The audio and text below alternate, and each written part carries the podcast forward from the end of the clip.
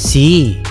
In questo episodio vi racconto come registro questo podcast. Allora, io il podcast lo registro con un microfono professionale, dovrebbe essere professionale, comunque è un Samsung e con questo Samsung, quindi lo registro da, quindi da quando ho iniziato il podcast uso questo microfono e mi sono trovato bene e non sto pubblicizzando questo microfono, però penso sia un ottimo microfono. Dopo che ho finito di registrare il podcast ho tutta una fase di editing, quindi quando, dopo che ho finito di registrare il podcast esporto l'episodio, poi lo importo in un nuovo file e poi lo edito, quindi lo modifico, faccio dei tagli, lo edito, poi lo revisiono, quindi lo ricontrollo prima di pubblicarlo. Poi se mi piace, se riesco, se a me piace, se penso che sia un grande episodio, lo pubblico, altrimenti non lo pubblico. E non ho altre tecniche per questo podcast, non uso altre skill, non ho, non, non, non ho particolari segreti, niente, mi metto lì, inizio, prendo il microfono, attacco il cavo USB, apro il computer,